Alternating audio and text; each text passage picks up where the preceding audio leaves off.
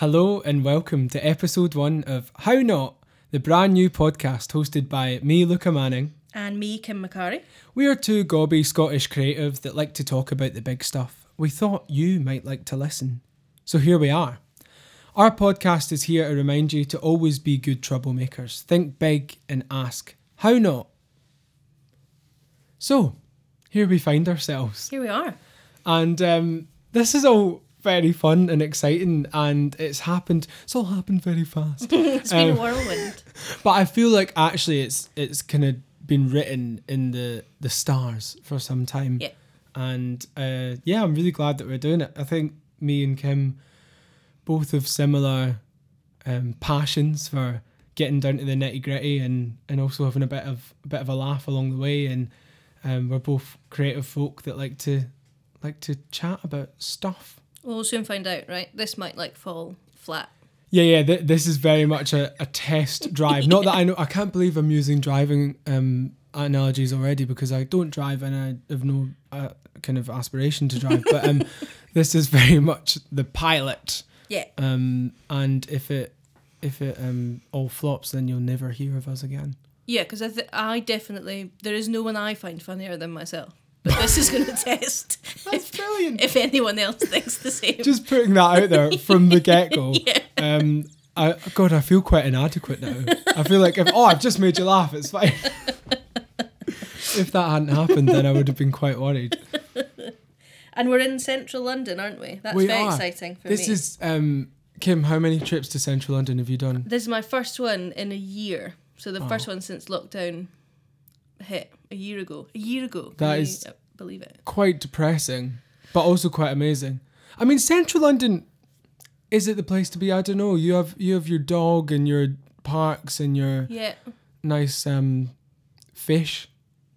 My, yeah, dead fish, not live fish. fish that I eat, not fish that Yeah, I care for. yeah. Uh, yeah, that's that's me in a nutshell, really. yeah, it's I've enjoyed it. I you know what I've really enjoyed is um like planning an outfit and putting on clothes and then going out the house. I must say, um, look out for the visual drop of this episode if it ever makes it out into the world because Kim's coordination is on point and she is sporting statement rings, knuckle dusters. We have this beautiful statement necklace piece, beaded, Yeah. and glasses, and we're all matching and, and a beautiful. Do you know what? I've just realized, wham! I've got a wham top. I almost thought Kim was a bit flashy, but hey, we love Don't it. worry. Um, also, we're both wearing dungarees, and we didn't even talk about that. We didn't even talk about it. And I've just realised So I think that that proves this is going to be a success. seals the deal with Yeah. dungarees. Exactly. Brilliant. Um. So yeah, when did I was trying to think before we did this when we first met. I was also thinking about this, and I think I remember one of my earliest memories of you is that you facilitated this workshop for um, a jazz from Scotland thing, and it was like a career development workshop. And me and like a bunch of the young jazzers in Glasgow had bunked school to come to this workshop because we're um yeah punk as fuck. Um, you know, my mum at 13 bunked school to get a tattoo for 50p off some crusty punk. And there was me bunking school to come to a career A development workshop. workshop. Yeah. um, so that just shows how things have changed. um, but yeah, I think it was that. And then Nice. just kind of general crossing paths. Now we're part of the Scottish Creatives in London Yes. Yes. Which is a beautiful tribe Isn't be it? part of. I'm very um proud of that tribe. tribe. Yeah, definitely. So then, how old were you when you came to that workshop? I don't know. Well, I guess I was still in school, obviously, but but then I was playing jazz, so I probably got into jazz around 15. Then maybe I was like 16, 17. Nice. Um, I mean, to be honest, 17, 18, I probably wasn't going to school that much anyway Sure. by that point. I was um, drinking and playing jazz. Going to professional development. And yeah, yeah, yeah. courses. Going, how am I going to take over the world playing a music that a very, you know, minute amount of people are actually into and willing to pay for? Um, yeah. And now, then you got all the answers, and now here you are. So, yeah, now here I am, world Great. domination, baby. Perfect, Here we go. Um. So what are we going to talk about today, Luca? Well, it's it's interesting, isn't it? Because when we decided to do this whole shenanigan, I feel like we had enough content to you know, until you know, cradle to grave, really. Yeah. Um, which was really exciting. But for this episode, you know, we we've really gone through it in the world this past week and a bit. There's been a lot um to unpack and to um there's just been a lot of shit going on. And we felt it was important to kind of um give our tuppence worth and, and shed light on some of the stuff that's been happening and talk about it. So ultimately we wanted to kick off by talking about this monstrosity of a of a bill being proposed by Priti Patel in Parliament, and um, maybe talk about you know the the timing of this bill coming about, what's been happening in the world Yeah. surrounding it, and um, why we think it's a piece of dog shit. Yes, it is a piece of dog shit, isn't it? Um, yeah, because I mean, you're right. It's been a pretty rough week or so, isn't it? It feels like, and that is saying something based on the last year. Right. yeah. Yeah. Yeah. Yeah. Um, yeah, I think. Do you know? I was having a conversation with with someone yesterday about when a big crisis like this happens. Sometimes governments can use it as a, a sort of ignition point to bring in lots of new rules and and you know they've said right you know we've looked after you through this thing and now we're going to have to do all this new stuff and I I think we're definitely starting to see that now things are coming in Yeah. you know not just with this bill which is huge and absolutely mental uh, but just you know more more gradually we're going to see you know people have been confined to their houses for like a year even if they get 80% of their freedom back, they're going to be delighted. Mm. That means if you're a sort of malevolent government, you can take keep back that 20% and you can like you can add little things to make sure people are more more easily monitored, more easily, you know, kept track of and everyone is just thinking, "Oh, well, at least we're not trapped in our houses." Exactly. You know. Be I think we have to grateful for the really- bare minimum. Exactly. And so it's, we have to be really vigilant about these things sort of sneaking in, you yeah, know. I think it is really calculated, and especially with the kind of current. Well, well, first of all, I think that the pandemic and lockdown has has just really shown the the class divide across the country and across the world, really. Um, and you know, people that have suffered the most, and uh, you know, due to lockdown measures and industry shutdown, uh, etc., are working class folk and um, people that are in much more precarious situations than those kind of um, work from home, tidy middle class and upper class folk. So I think ultimately we, we've been living in this time for a year anyway that's really shown that but also i think we're, we we need to be hyper vigilant and, and the government is worried about seeing this kind of new in inverted commas woke kind of awakening of people and renewed sense of activism because people have had more time to, to get into tune and get involved in their communities at a grassroots level, which is amazing, don't get me wrong, and obviously social media and sharing information, but the government is very aware that there's this renewed sense of activism in people and people are caring about shit more. Yep. Therefore, we're seeing like they did not waste time on this bill. Like the the hint, you know, as soon as Extinction Rebellion showed up, resurgence in the Black Lives Matter movement, you know, and then this Sisters Uncut movement, we we've literally seen this bill like push through right through, you know Yeah. just a total attempt at like it needs to get done now because they are freaking out Absolutely. Well, the whole the worst time to be a like conservative government is during a time of global pandemic where you're forced to look after your people Right. and enact kind of like the bare minimum of kind of socialist measures of care. Yeah, yeah, so yeah. th- as time's gone on, they've they've grown more and more resentful of being forced to do this, right? Mm. And I mean, they could have done a lot more, but they've you know, but they've they've done some stuff which really goes against their own ideology. So they're already angry about that. Mm-hmm. Then, like you say, everyone's at home. People are. I've got more time to to read about stuff and to find out about stuff, and there is this renewed sense of activism. The government's terrified because there's power in that, and so they've Yeah. got they're like, right, we've got to shut this right down. And I, I think you're right. The the force with which this bill's been, well, they've tried to really push this through.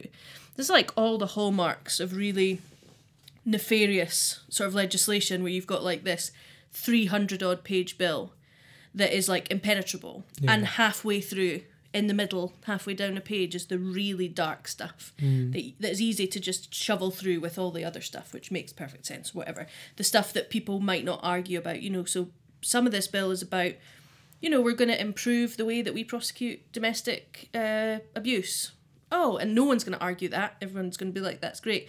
And then further down, you get to the stuff about protests and stuff about travelling communities. Mm. Yeah, yeah, yeah. And it's like, this is so dark. And it passed its first and second reading. It, it didn't just sneak past. No. It was like there was a lot of support for this bill. Yeah, and what's interesting, like within the, the Tory party, is is where are all those backbench Tory MPs that um, scream about free speech? You know, what I mean, all those right wingers that defend at every opportunity the right to, you know, be as misogynistic, as transphobic, as the as racist as they like under the banner of free speech. Mm-hmm. Where are they now Yeah. when it comes to defending the right to protest? Because this is like, you know, I've seen this article recently about the bill that you know it's all part of the kind of Tory war and the kind of liberal elite. You know, they they hate this kind of as we were talking about the renewed sense of activism and people actually giving a shit about stuff. They hate that. Yeah.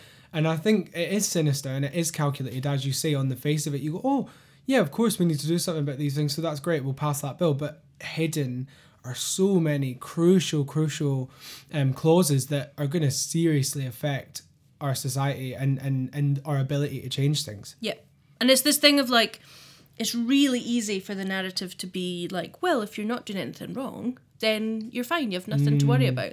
Yeah, but the goalposts of what we define as wrong That's have right. moved significantly. And it's someone else deciding what's right and wrong. Yeah, And then- I mean, we're talking about handing the, the government, we're talking about state funded violence, really, Yeah. or like police violence. You know, what we, because just going back to the Sarah Everard case, right? I think that in itself is important to acknowledge that Sarah is a human being Yeah. with folk that knew her and loved her and Yeah. need to grieve her. So I do think there's a certain amount of of being careful about how we politicize someone's death in in hindsight or whatever. But what cannot be argued is that at that vigil there was absolute you know just an explicit display of police violence and, and brutality against people that were mourning and demonstrating and you know w- well within their rights. So i think what we're talking about here is the state giving more money and more power to people that are already perpetua- perpetuating, you know, violence on vulnerable people and marginalized people in our society. So it's just yet again handing over more power to the wrong people and, Yeah. and veiled as keeping us safe. You know, Yeah. the, the the ultimate narrative is that the police keep us safe. The police keep us safe.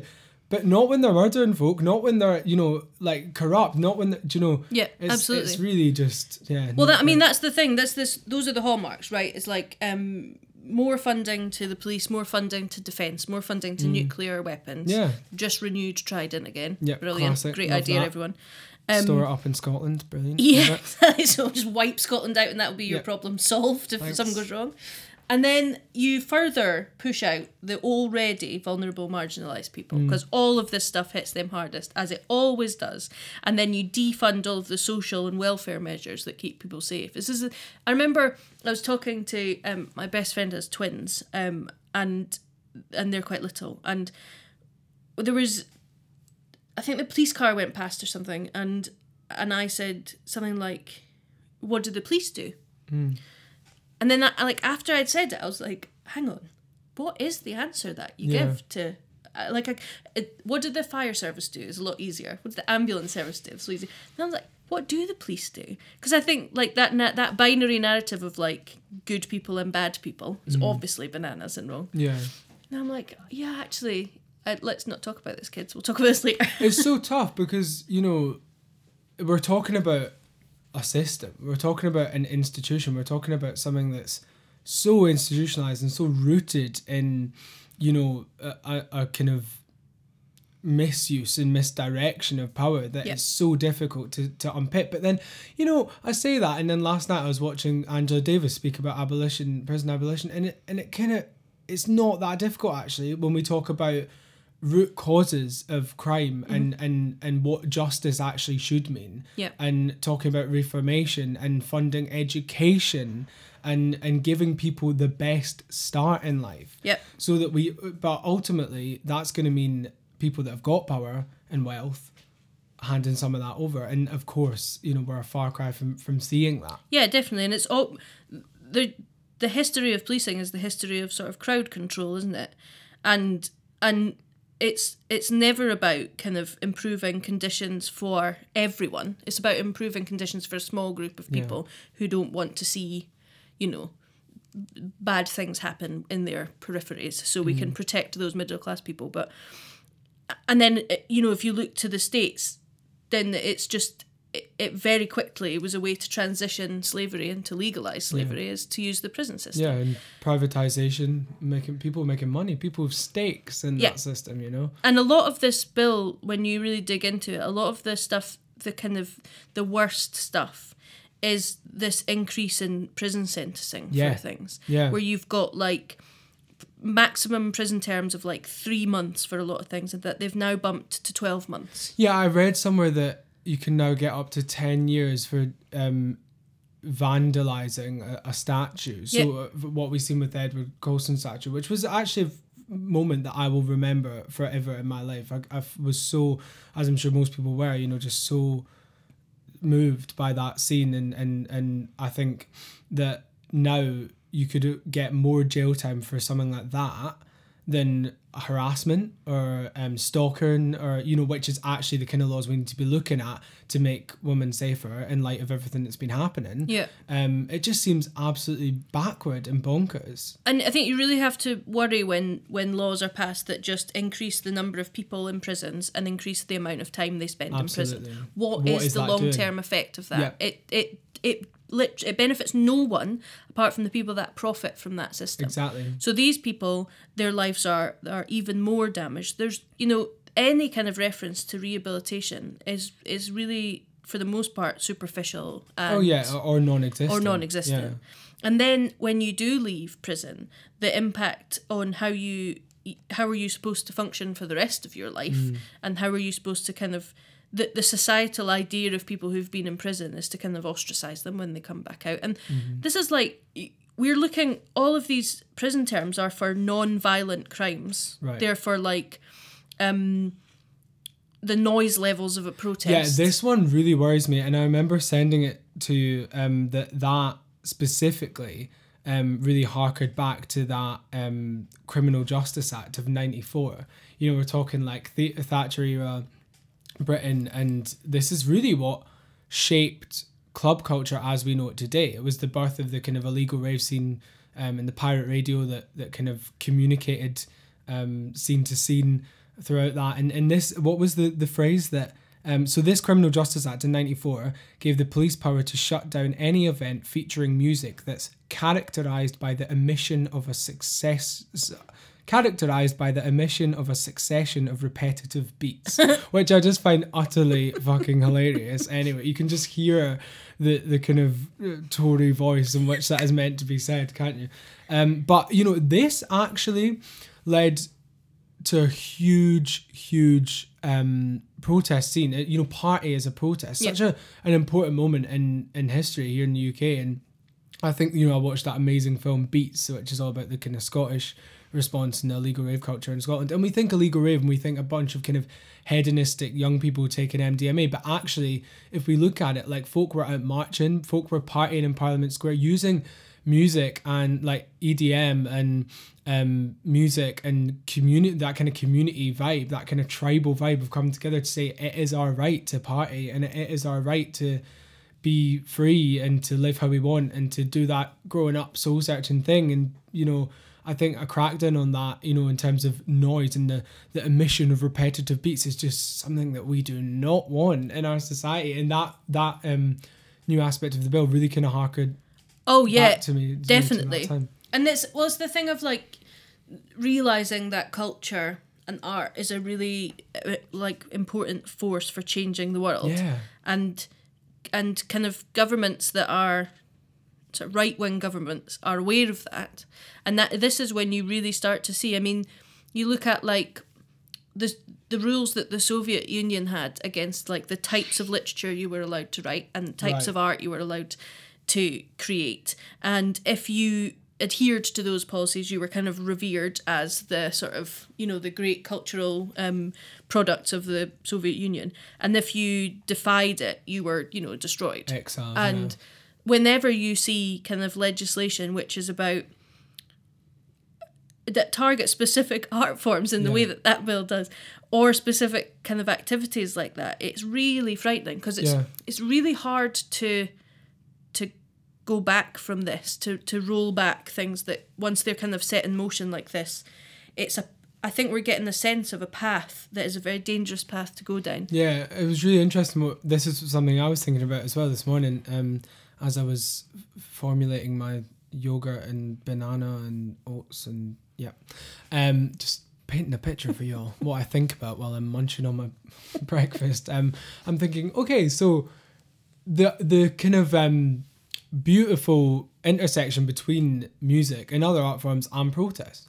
So protest song being the most kind of, you know, explicit example, but what you know, I was thinking marches that I go in and that that kind of sense of like call and response and chanting and making a fucking racket and Yeah. bashing your pots and pans and shouting until you're hoarse and and actually you know not only are you taking up space physically but you're making sound and you're you're you're you know collectively making sound mm-hmm. and and sit to you know like drum drum bands like leading the pride march or whatever you know the, these are kind of vital parts of protest and they're they're what really stop and make people turn around and, and see what's going on. Yep. and i think that's a really really sneaky thing about noise levels. They're really really kind of again calculated. They know exactly what they're trying to target there. And the mm-hmm. thought that next time you're out protesting and you're you're shouting and screaming that you could be you know at the hands of serious kind of police aggression because mm-hmm. of that that is so worrying to me like Definitely, because I think it's this. i would this- have been in jail for fucking years by now if it, do you know what i mean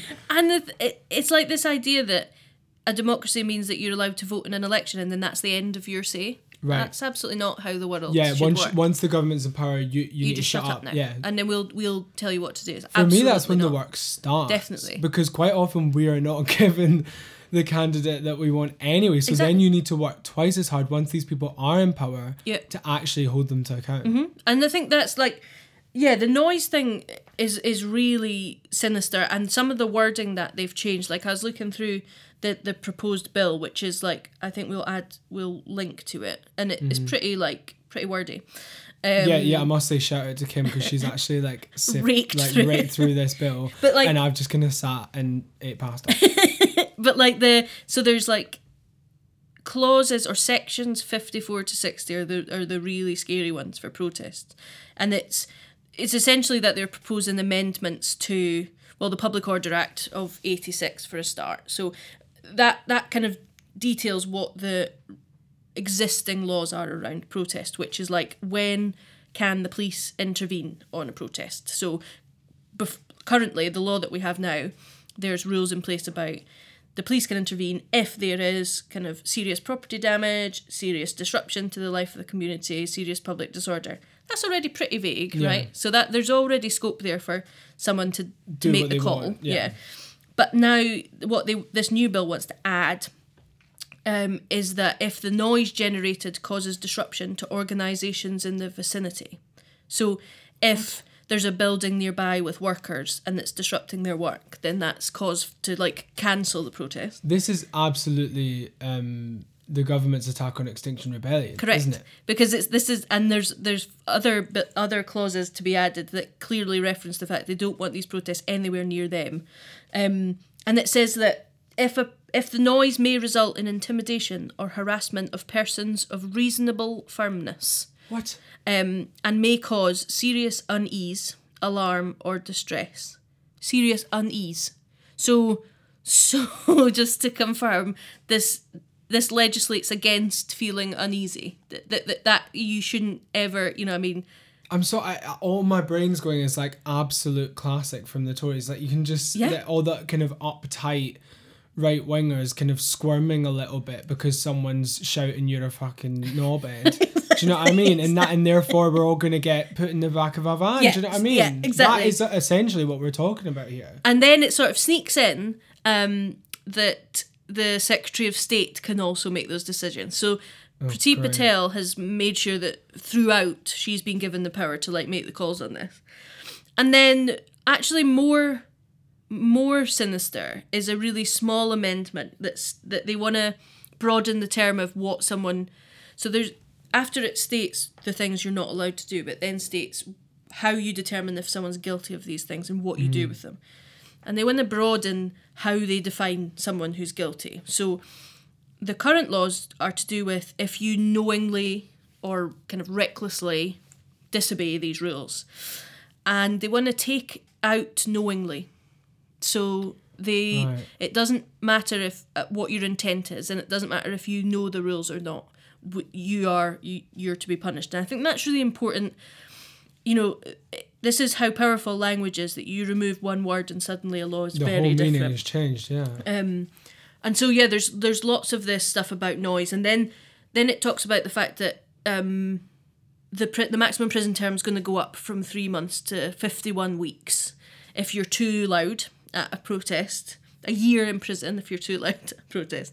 and, And- think uh, what we were saying earlier, like to think what that would do to someone's life. Right, exactly, and and because a lot of these, I mean, if you think about the the types of people who, well, you well, what you want in a big protest is is a is a collection of people from all different walks of life, but you, you're gonna see these these are gonna be used to as they do now, kind of. There's going to be an imbalance of the way that people are prosecuted. Oh, 100%. Yeah, as there already is a disproportionate amount of police violence on those who it shouldn't be. You Yeah. know, you know, yeah, it's only going to reinforce. Yeah, th- this um, disproportionate amount of police violence Exactly. on the people that, that need it the least, or no one should. But you know, it's it's going to be horrible. and then it talks about that the essentially there's rules about obstructing access to Parliament Square. So basically, you can't protest in the garden of Parliament Square. But what they're proposing is that they they extend that really significantly to like Cannon Row, the whole of Parliament Street, Derby Gate, the entirety of the square, basically so that no protest can get anywhere near the I mean, this is this for me is like the whole Churchill statue bullshit of covering that up and all that. You know, this is like imperialist Britain at its finest. You know, Yeah. it's it's the the we are so precious that we can't. You know, you cannot touch us. Yeah. Because we are the state and we're sitting up here in our very important. crumbling House of Commons and you can't get anywhere near us. Like Yeah. because we've seen it. Like you know, I've been you know personally just such a resurgence in the protests I've attended throughout you know from the summer onwards.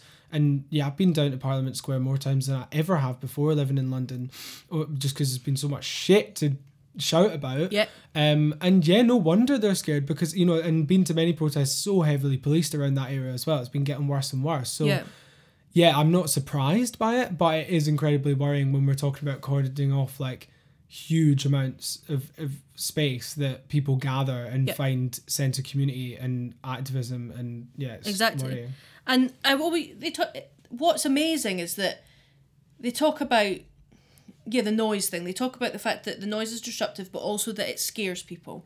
Well, if anyone's ever seen a House of Commons debate, the animalistic noise Yes. that that room makes is Yeah. is really frightening. I think it's more sort of this sort of jeering, the kind of nastiness. And I remember someone, I think some an American commentating on like a political commentator mentioning how weird it is that the UK Parliament has that those weird like allowances for people to be like banging stuff Yeah. and shouting and it's like it's like a it's like a mob it sounds like a mob and like and it's like well that causes me serious unease Yeah. so i don't know why you're allowed to do it in Well, there also I think because it's slightly, you know, for me it's more like a kind of boys club debating society. Mm-hmm. You know, it's very kind of like toffs get rowdy. You know, Yeah.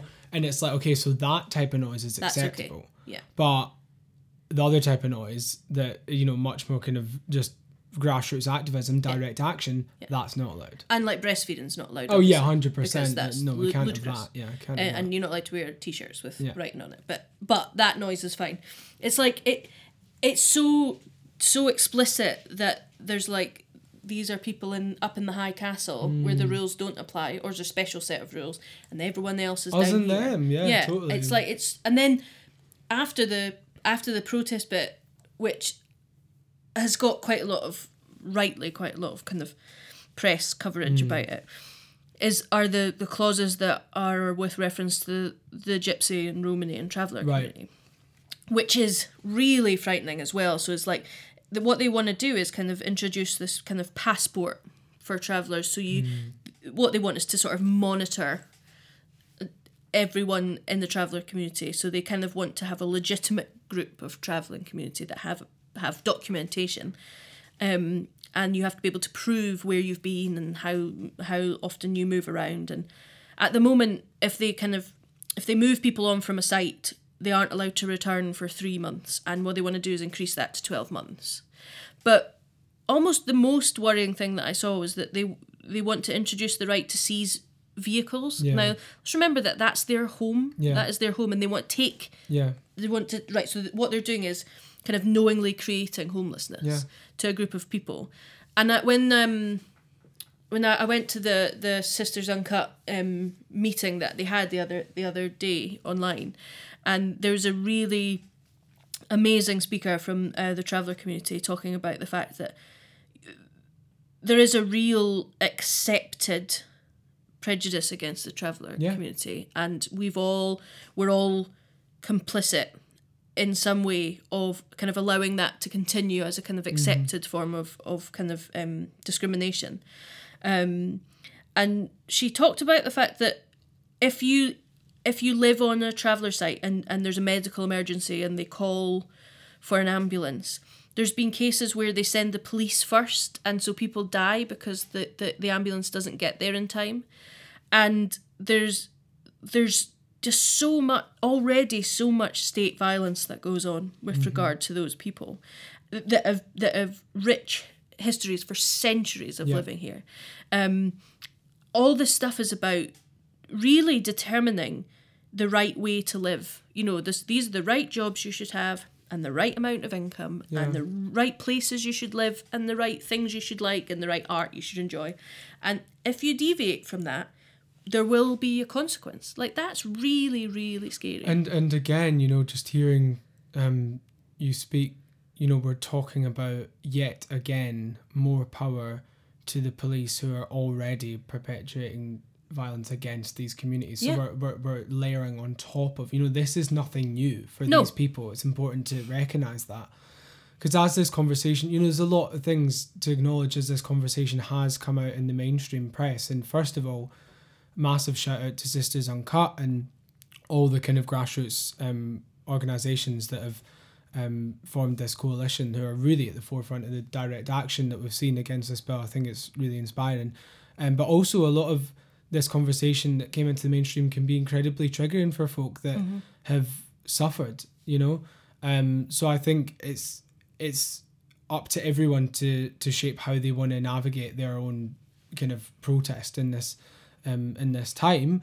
But equally, yeah, I just think it's so dangerous that we're talking about stuff that is already ongoing, stuff that we're already trying to fight back against getting worse. Getting now, worse. you know? Yeah, absolutely. So as you've said, you know, with that horrific example of like police cars coming before ambulances, you know, this is happening already yeah. and we're now talking about taking away homes and, and seizing vehicles and you know there's something like a trespassing law that's Yep. kind of the wording they use isn't it and it's like it's horrific you know Yeah. these are people that have a right to be here have been here have you know are human beings Exactly. you know Yeah. at, at a very base level it's just ridiculous and a lot of that the that the sisters uncut meeting that they um convened was about this kind of idea that all of this stuff kind of creates this hierarchy of worth Mm. about how how much someone is worth and that Yeah. there's a real difference and that and that really that needs that needs to be rewritten but it already exists and this is just going to make it even worse and actually one of the things they've added in is this idea of single person protests so um you can if you on your own are having a shout near parliament about something you it will be treated as if there's a you know a 10,000 strong protest about it and so you can still be jailed for What? 10 years or whatever um so so essentially that might clean up some of the mental bible bashers I was like, exactly. Like, oh, maybe. No. Um, and so essentially, it's like, how can we wipe out dissent in all Mm. forms um, so that the only thing we have to worry about are the general elections? And they they pretty much go in our favour anyway, so we'll just like leave it there. You know? exactly that's the thing isn't it that's that's it you know and i th- but i think this does affect everyone you know when we we're talking about you know like, I absolutely is trying to display levels of worth but it, it's this is why I really want to shout about this and, and why we're here today. It's like this affects everyone. Like Yep. we would not have even the small freedoms that we do now have Mm-hmm. and that we're still actively trying to, you know, keep in place without protest. Right. You know, like we are really talking about serious, serious change throughout history being enacted through protest, through Yeah. people coming together and making a difference. Yep. And sometimes we forget that most basic principle of power to the people. You know, we really, and this is exactly when it needs to show up. You know, we mm-hmm. need to show up for each other because actually, ultimately, this really does affect all of us. And even if it didn't, I'd still be saying we need to show up. But like, this is seriously a universal thing that we are all gonna, we all have this human right, and we all will will be using it. And and, yeah, It's like the yeah, because you're right. It's about civil disobedience, and it's about when there's an imbalance of power.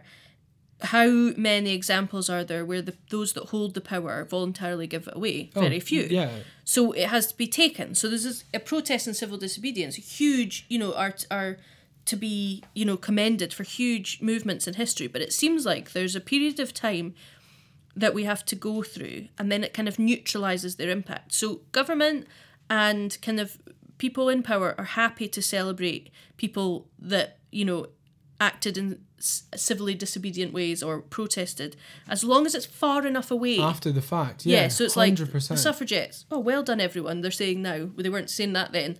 Rosa Well- Parks. We can enjoy her as this like figure. Yeah, yeah, yeah. Except you wouldn't be, have been doing that then. It's just like we Yeah. need like fifty years of, or hundred years of a gap, and then we can start thinking. Well, that then we have the whole, you know, terrorist freedom fighter Yeah. argument as well. You know, it's like at the time, you know, I mean, well, how many people on the Tory benches were a part of the anti-apartheid movement? Do you know what I mean? Like, Mm-hmm.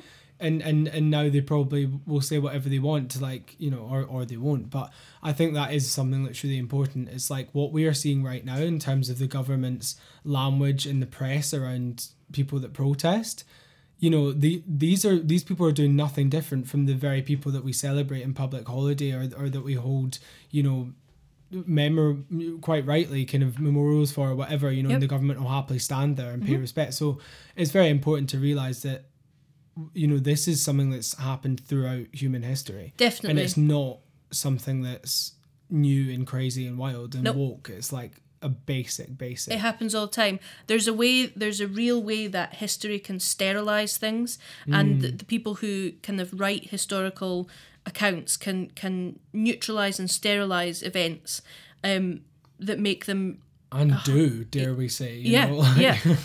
And so now it's very easy to sort and well, and they do it very successfully to demonize uh, protesters yeah um, especially so look at Black Lives Matter and look at Extinction Rebellion. There's there's you can see it in the media and in the in the words of politicians how you want they want to separate those from what they would class as like normal. We're talking to the people. Yeah. Look at these like naughty kind of like loudmouth like troublemakers. All they want to do is like stop the traffic and cause a nonsense and like it's really easy to point to them as a bad group and that's Yeah. what they're doing but but like you say the, a bill like this is so is so all encompassing that it doesn't it do, you wouldn't have to imagine far beyond yourself to think oh yeah that would affect me even if I've never you know never been on a protest I've never done this. It's like yeah but this is this sort of has tentacles everywhere that mm-hmm. like pulls into everything. Like the one I was read rereading this statement that Priti Patel made after the vigil, and she said, "What happened remind has reminded women of the steps they've got to take to keep themselves safe." How sinister is that? that's horrific Like, are you joking? and, and and and I think, I mean, just about every word that comes out of Priti Patel's mouth, I would bet all my life savings that I'm going to disagree with anyway. But it, it still, you know, never fails to astound me that you have this woman as the Home Secretary, like actively dismantling any kind of hope that we have in the world and and really just inflicting violence upon violence you know and you know whether it's migrant deportations whether it's this you know saying women need to keep themselves Yeah. like talk about like victim blaming of the Yeah, yeah. highest degree you know Yeah. all this shit that we are constantly thinking new gen- generations are going to be fighting against. It's just look at the people in power, and, and we are just not there. No. We are not there. And this is an act of rollback yet again. Yeah. But you know, the vigil, what we saw, regardless of how you want to interpret who, what, where, why, when, that what we saw in terms of the police moving in and actively, you know, tackling people to the ground and, and inflicting force and and everything that, that, that happened and how it unfolded was an act of state violence in my eyes. There's no question about it, and and, and was a, an act to crack down on the very thing that this bill was trying to crack down upon. you yeah. know? And if I so if I'm if I put myself in the position of say uh Priti Patel or Cressida Dick when when you realise this vigil is going to take place and it's and it's a vigil um that's focused on the death of a of a woman at the hands of a man, the hands of a man who works for the Metropolitan Yeah. Police Force Yeah. as well, um, but has has ignited a much larger conversation about the safety of women Right. and about um, the kind of statistics around violence and the sort of the normalization of women's kind of lived experience of safety.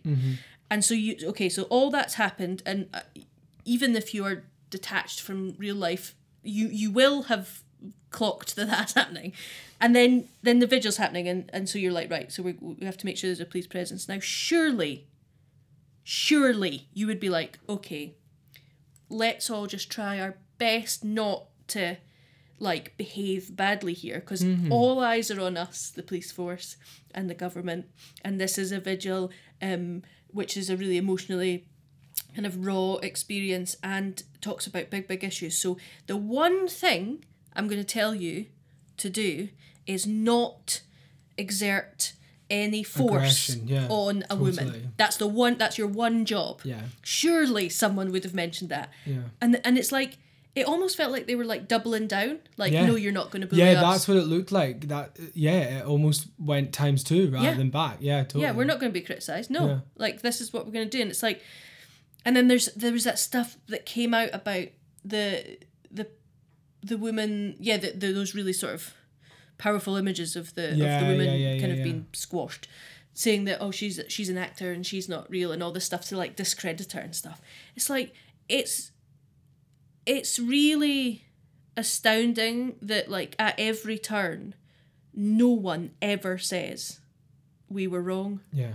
or th- no one accepts responsibility for Yeah. any of this mm-hmm. like i know i know it's it's a really difficult thing and but you these statements when you read them n- no one says we apologize Priti Patel said I realised some of these images were upsetting.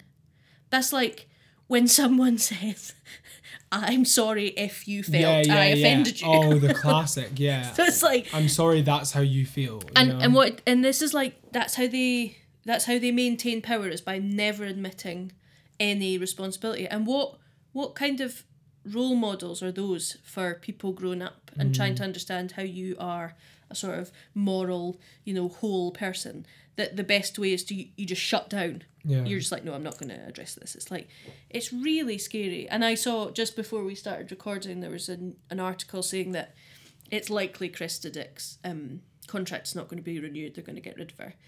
Well, I mean, that should have happened the day after. You know. Yeah, uh, but also, I mean, that's not going to fix it. No, it's not. And and I think when we talk about trying to fix a lot of the problems that we have, um, there's this kind of thing. You know, someone spoke to me recently, and they kind of compared it to like a leaky roof because a lot of what we're talking about is so systemic and institutionalized, and you know, we we patch up.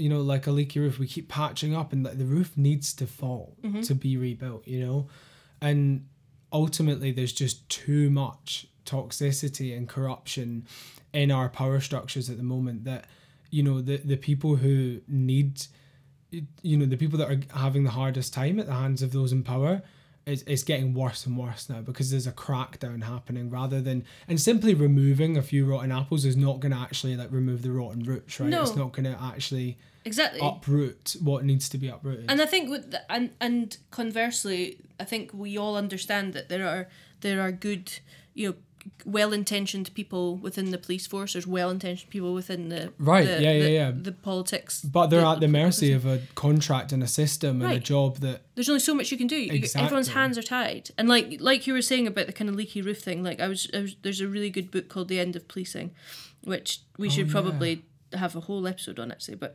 um, that talked about kind of one of the ways that American police forces have tried to address um, you know, the historical kind of racial violence that is racial discrimination of the police is to kind of have kind of recruitment drives to make sure there are more black and Latino um, oh yeah, people working people in working police, within yeah, the yeah. system.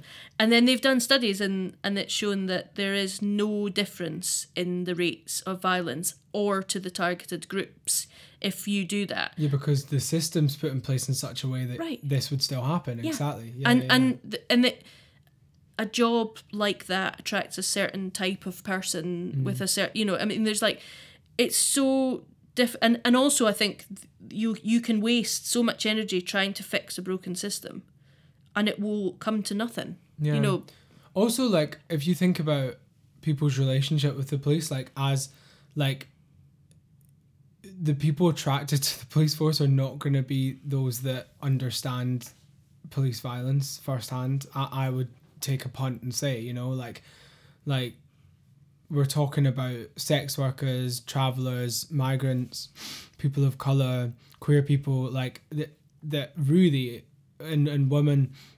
I think there's a real deeply rooted in historical distrust of, of the police in these communities and, and for good reason. And therefore to simply think that all these people are going to be queuing up outside the met like looking for a job and that's going to fix the problems it's just bullshit. Like Yeah. who want like i've never thought oh maybe i'll go and be a policeman. I don't want to be a part of that bullshit system. Do you know Yeah. i mean? That i honestly like understand that on a personal level. So you know what why why is that a solution? It's Yeah. just not. And actually on the you mentioned sex workers there. One of the there's been a oh yeah let's talk an amendment Mm-hmm. um, proposed by the Labour Party by Diana Johnson um, to for us to adopt the Nordic model um, to with regards to the way that we sort of criminalise sex work. So the and and one uh, a couple of the speakers actually at the Sisters Uncut meeting were from um, Swarm and Mm, yeah, Decrim yeah. now. So Um, that's the sex worker advocacy and resistance movement. yeah, and we'll link to them. And that's of all the kind of um, people that spoke at that meeting. That's the cause I am sort of most familiar with. I'm really interested in kind of sex positive feminism and and Right. the full decriminalization of sex work and um the basically what the Nordic model does is it, it decriminalizes the selling of sex. So it, it- you aren't going to be prosecuted if you if you are a sex worker, but it, we're going to criminalize the buying. So we're Yeah, going to the criminalize clients. the clients, so you aren't allowed to buy sex. And so it's um, I've seen it referred to as a neo-abolitionist movement, and I would say if anything, it's got neo at the front, it's bad. Right. That's a bad Right, sign. right. Um, and so it's a way that you can. It kind of it's this ideology that everyone involved in sex work is a victim that needs to be rescued. Um, Mm-hmm. that it is. It, it- it's that everyone has been trafficked and everyone has has be is being abused and we're going to rescue everyone from sex work because we're the sort of benevolent uh, government. And uh, the sort of worrying thing is that even though it's a Labour amendment, so n- wouldn't necessarily expect all the Labour amendments to a Tory bill to be included, but this is quite a good way for Patel to say, yes, we're going to look after vulnerable Yes. women, Yes. Exactly. it's um, very dangerous. which is this sort of scary thing. And so to look, that's the. and and and it's worth saying, I suppose that, like, what why. Why? Because on the face of it, again, it, if we talk about veiled language and, and, and things hidden within bills, on the face of it, people see decriminalising sex workers, and if you're a kind of wokey liberal mm-hmm. Um, person, then like, you're going to go, yeah, it's brilliant. But we need to. I first came across this um, new conversation when I think the Scottish government held a consultation at the end of last year talking about adopting the Nordic model, and I, I really wasn't aware before then um, that you know sex workers around the globe oppose this model. Absolutely. and it's a basic principle of like hearing those that it's going to affect speak, and and if you uh, like Swarm have loads of um stuff, you know, outlining why this is wrong. And we're talking about, yes, decriminalizing sex workers, but by criminalize, criminalizing the clients, this puts sex workers at far more risk, far more danger, um, far less income Yep. and the the kind of support and and the route out that is supposed to be uh, you know offered as part of this model is often a complete farce anyway Yep. so we we have seen from every country that's adopted this type of um, legislation that it is failing it does not work Absolutely. it actually further you know endangers sex workers so Yep. it's really important that we don't go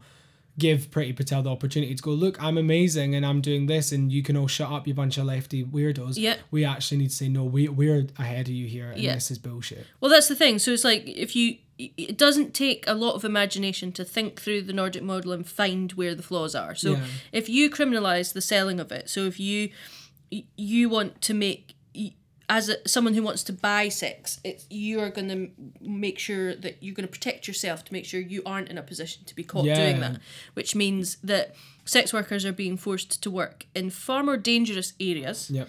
They are being forced to, you know, like we're talking about unlet Yeah, and away from the police, away right? from the police. So we're, we're talking off the beaten track where it's it's it, as as invisible as it can be, which already puts them in an incredibly dangerous and it's it kind of removes their ability to kind of keep themselves safe by choosing the clients that they work with Mm-hmm. because they don't have a choice because they've already cut the client list by, By doing this criminalizing them, exactly. Yeah, totally. and there's things like uh, you you're you're allowed to be a sex worker and work individually but if you if you work together that's that's illegal so there's been cases of kind of you know three or four women who who work together out of a flat Yeah. and that keeps them all safe Yeah, They're- they're, community. you know, yep. and that so we'll criminalize that so all we do is is separate the vulnerable people um we're still not putting in place any kind of support mechanisms for these people Yeah, and again, it's really interesting. Like when you mentioned like a flat and people's homes, I've seen um things. You know, again, this affects you know a lot of um trans and non-binary people that are working in in the sex industry and already are part of marginalized communities and then come together through a sense of community and support each other because there's so much out in the world that you know that that is violent towards them. Um, so again, we're separating these people further. And also, when we talk about migrant sex workers, you know, uh, uh, under the Nordic model in I think it was France, um, especially there's been scenes of like people being deported Oh, and their homes being taken off them. Yep. And you know, th- we're talking talking about a bill that is decriminalizing the sex workers supposedly, but not when they're migrants, not when they're trans people. Not, do you know what I mean? So we're then actively deporting people, criminalizing them, you Yeah. know, for other reasons. Yeah, you know? Because exactly. we know that sex work is an industry in which lots of marginalized communities work, Yep. and that's just the facts, you know. Um, so yeah, this this um, amendment we can't. Oh yeah, Labour amendment. Oh yeah, that looks great. Yeah, let's No. all be dead woke and no. We It's not, it's- look at the people that it's going to affect. What are they saying? Well, yeah, and so much of this stuff is like there's a phrase like nothing about us without us, and I think that's the thing. It's like everyone enacting these bills that are supposed to keep a specific group of people safe with no consultation to the group of people in question, no Right. no understanding And from this is what we first-hand see experience. time and again All with this time. government, like making having conversations in the media about people without the very people that that conversation is about mm-hmm. present. Yep. It's what we see all the time. Yep, exactly. And it's and that's that's why you know meetings like the one that Sisters Uncut convened are really important because you you hear the people's voices Mm. Right. of not just someone a couple well not a couple a lot of steps removed Mm-hmm. who've never had to make decisions that are they're going to add legislation that are going to make those decisions harder. They've never had to consider things like that. You know, I mean like it's the, and the, these people there are incredibly kind of proactive like swarm and decrim now and like national ugly mugs there's lots of organizations that are really clear and um and and stand and are, are ready to be part of conversations and share information you know it's you don't have to look hard to find No. these organizations Hit up Google, Yep. girls. um, but yeah, I mean, I think it's like it's another one of those kind of smoke and mirror things where, on the face of it, you could see that see it as a kind of uh, benevolent sort of kind um, amendment where that's actually very sinister when you kind of dig into it a little bit. And I think this is really important to just briefly say about how we get our information, how we access information, and like, you know, like me and Kim, like throughout this, well, before the podcast idea came about, but also very much since then, like we send each other shit all the time, right? Yeah. Like, and it's important, like amongst your friend groups and amongst your family. You know, the other day on my family WhatsApp, everyone was like posting pictures of their like morning walks and all that. And I'm listen, I'm here for that like most days, but I was like, right, there's this new bill and it's gonna fuck us all. Read up, blah blah blah. You know, I am the one that will say, you know, we need Yeah. to talk about this. And you know, I rung my sister and was speaking about it, and it's it. But again, that was me learning because like my, you know, especially when it comes to violence against women, like being brought up in a family of absolute matriarchs has really like informed my experience to kind of sit back, shut up, and listen, Yep. and and to be you know aware of of any experience out with my own. And I think ultimately you need we need to be careful about how we source our information and and and just yeah understand that it's come from the very people that we want it to come from and Yep. and like follow the right insta accounts and whatever and like we'll definitely hopefully after each episode um share like a bunch of stuff of like where we've kind of got our our information from because you know we're not here as um spokespeople either we're just here as folk that like to chat about stuff Yeah, But, um, exactly. But yeah, know- there's loads of amazing people doing uh, on all of these issues, Right. doing incredible work, and those are the where we're getting information. I Yeah. guess it's that thing of like wh- whenever you read a piece of information, you ask yourself who stands to gain from this, Mm. and what who's telling me this, and and and what is any possible kind of benefit or agenda to this. You just got to question that stuff, haven't you? And Um, like I often don't know myself. Like when this bill first came about, I was so overwhelmed after the scenes of the weekend and kind of slightly hungover, and I was like, I don't even know where to start. Yeah. Like and and like I, I haven't read through it, you know, like you have so bravely. Um, but I've been engaged in the conversation, and I know there's people that can help me, and I can learn mm-hmm. from. Like I've learned from you. I've learned from everyone I've spoken to, really, and and you know, Sisters Uncut, what they their statements that they've released, like information is there, and it's not about you know, not everyone straight away is going to be the the brain that goes and puts all the dots together. It's about all of us engaging in the conversation Totally. as best we can. One of the most, uh, the, there was someone from the uh, Public Interest Law Centre at the Sisters Uncut meeting, and that, that was really amazing. So, what he talked about, and, and what I've subsequently kind of had a little look at, is the kind of the tips and advice that they are giving to protesters about how you kind of keep yourself safe with, Right, yeah, with regards to this Yeah, sort of yeah. stuff. Um, and so one of the things, that, one of the kind of key things that was mentioned is about um, if you if you are planning to kind of go to a protest is to is to kind of write basically have the phone number of a solicitor with protest experience on you. And you can Um, find these people in like community um, based law Yeah. and stuff. And right? they've they've there's actually there's uh, the Green and Black Cross uh, website has a big list of them which we can link to. Um, and they sent they basically advise that you kind of write it somewhere on your body Yeah. so that you can It can't be taken from can't you, be taken yeah. from you. Yeah. Um, and and kind of related to that, just kind of advising not to use the kind of duty solicitor if you're if you're arrested and you're taken to the police station and if you're offered, yeah, do you want to use the duty solicitor? Well, often they're not going to be kind of uh, experts on protest law, and so it's much better to kind of yeah contact one of these kind of listed lawyers that have specific experience.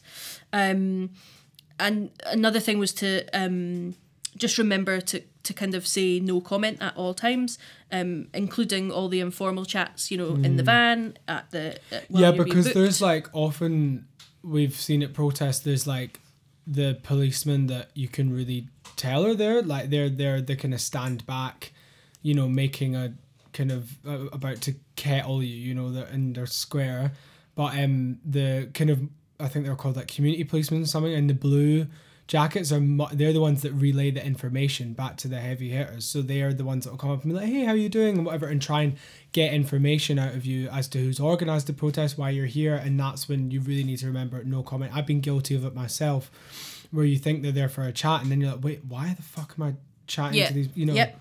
And because you're, we're like hardwired to be polite and just Oh, be totally. like, oh, Yeah, yeah, yeah. shut it.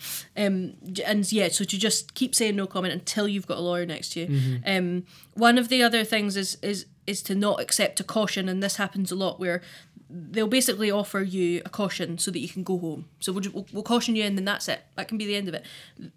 Cautions just to remember are they're an admission of guilt and Yeah. they go on your record and at the very least just to take advice from a lawyer before you accept a caution because uh, you know just just wait a, lot of this a lot of the environment if you if you're a protester you find yourself you, you've been arrested that's a really kind of uh, sort of discombobulating It environment is, yeah, it's chaotic. And it's difficult. you feel there's a lot of pressure coming at you and and you, it's very easy to be pushed into a corner yeah, they they want you to to yeah admit to sort of panic guilt. Yeah, yeah, yeah. and it's just to like just remember that there are systems in place to look after you if you just like hold your head for a second Mm. and just like so yeah we'll we'll link to that stuff and also just to remember that if you are kind of stopped and searched you don't have to give any personal details that you, under any stop and search you don't have to give any Yeah. information so it's because you i think there will be a lot of people involved in the like extinction rebellion and black lives matter and, and the protests around brexit and that that have that's the closest their lives will ever have come to criminal activity. Do you know what I mean? I, I mean, it shouldn't be criminal activity, but that's the closest they're ever right. going to get yeah, to I know what you mean. potentially getting in, in some trouble. And so you're gonna like lose your mind, like if if that happens to you, and you're not going to be armed with all this information because, well, it's so far away from your life experience. Like, yeah. um, and this is and and if this bill does go through, um, actually even if it doesn't, I think any kind of protest in the We- next you- few months is going to be Yeah, yeah. really, really, you know, it's, it's going to be hard line. So it's just to remember that, you know, you just to hold firm, you know. So we'll we can link to that stuff and to those For those sure. solicitors that I think are probably very busy at the moment. But, Yeah, um, bloody hell. Um, well, what I thought might be quite cute to to tailors into our ending Mm. um, was to maybe just share like a few moments of of bloody fantastic protests that either you, we've attended personally or just something throughout history that we've read about or experienced or um, yeah, I don't know. Like what what what great protests stick out in your mind, Kim? I think def- one of, uh, probably one of the earliest examples where I uh, it, that really kind of resonated were the Guerrilla Girls. Do you know the Guerrilla Girls? Mm, no, They're like an art protest movement. So they they were around, kind of formed in the early eighties, I think, and they were they were themselves um, artists, but th- they wanted to kind of highlight the fact that there were hugely underrepresented women and people of color in the art world, um, and so they they're an anonymous movement, so they wear gorilla masks Yeah. um, and they if if they're ever kind of um, interviewed or whatever, they they use the names of um, famous deceased female artists. So I think the the group ch- personnel obviously changes a lot, but yeah, so there, there's anonymity there. But one of the things that they did was to um, they would go into galleries and kind of leave little little cards, little really beautifully like cursive handwriting cards that were to art art dealers in galleries saying, "We've we've we've noticed that there's there's no one in your collection that is a woman or a person of color, and we know that you'll be very upset about this, and and that you'll rectify it as soon as possible. Lots of love from the Guerrilla Girls, um, and they have this really amazing um, like banner that says um, do women have to be naked to get into the Met, which was about the fact how Oh, many kind yeah. of nude yeah. So I'm sure you we literally have this fridge magnet on my fridge. That is terrible. Shout out to my flatmate Cara for being walked to the Guerrilla Girls. Of course, because when you say Gorilla Mask, I was like, I swear I've seen this somewhere before. yeah. There you go. Ah, yeah, cool. And they've got this love, this amazing poster called um, "The Advantages of Being a Woman Artist." I remember seeing that, I think, in the Tate, um, and it's kind of a list of, of of advantages of being a woman artist, and one of them is like seeing your work live on in in the work of others. Uh, the fact that you your career might not pick up until you're eighty. Um, you know, like all of this beautifully kind of tongue in cheek, like satirical stuff that is like so hard hitting. There's something really kind of like like cheeky, like little little yeah, wink yeah, wink, wink, them. nudge, nudge. If you know, you know. you Yeah, know. and and I I've always yeah. So they've I mean they've been around yeah since the eighties, but th- that's always stuck with me as like those were people from within a sys- within a system. Yeah, they worked in the art world. Um, they wanted to keep doing it, but they also wanted to highlight something. Uh, but there's also a really important kind of thing about if they do that, are they gonna impact their own careers? Are they going to stop getting calls if they, you know? So this anonymity thing was really interesting. That's probably my earliest kind of, yeah, that really resonated with me. That's great. What about you? That's fierce. Um, well, there's so so many, but I think what one, I guess one of the most poignant examples of like protest and solidarity amongst communities for me was after I watched the film Pride, which told the stories of of how lesbian and gay support the miners and the, the mining unions of Wales kind of joined together arm in arm. And that was I mean, that movement like was so pivotal in like the Labour Party adopting like a structure that would support, you know, the queer community and um for me it was like beautiful like two worlds coming together for me like of not only queer struggle but also um the labour movement and working class people and realizing that Thatcher was fucked for both of them, you know, and, and coming together and being like, we need to show up for each other.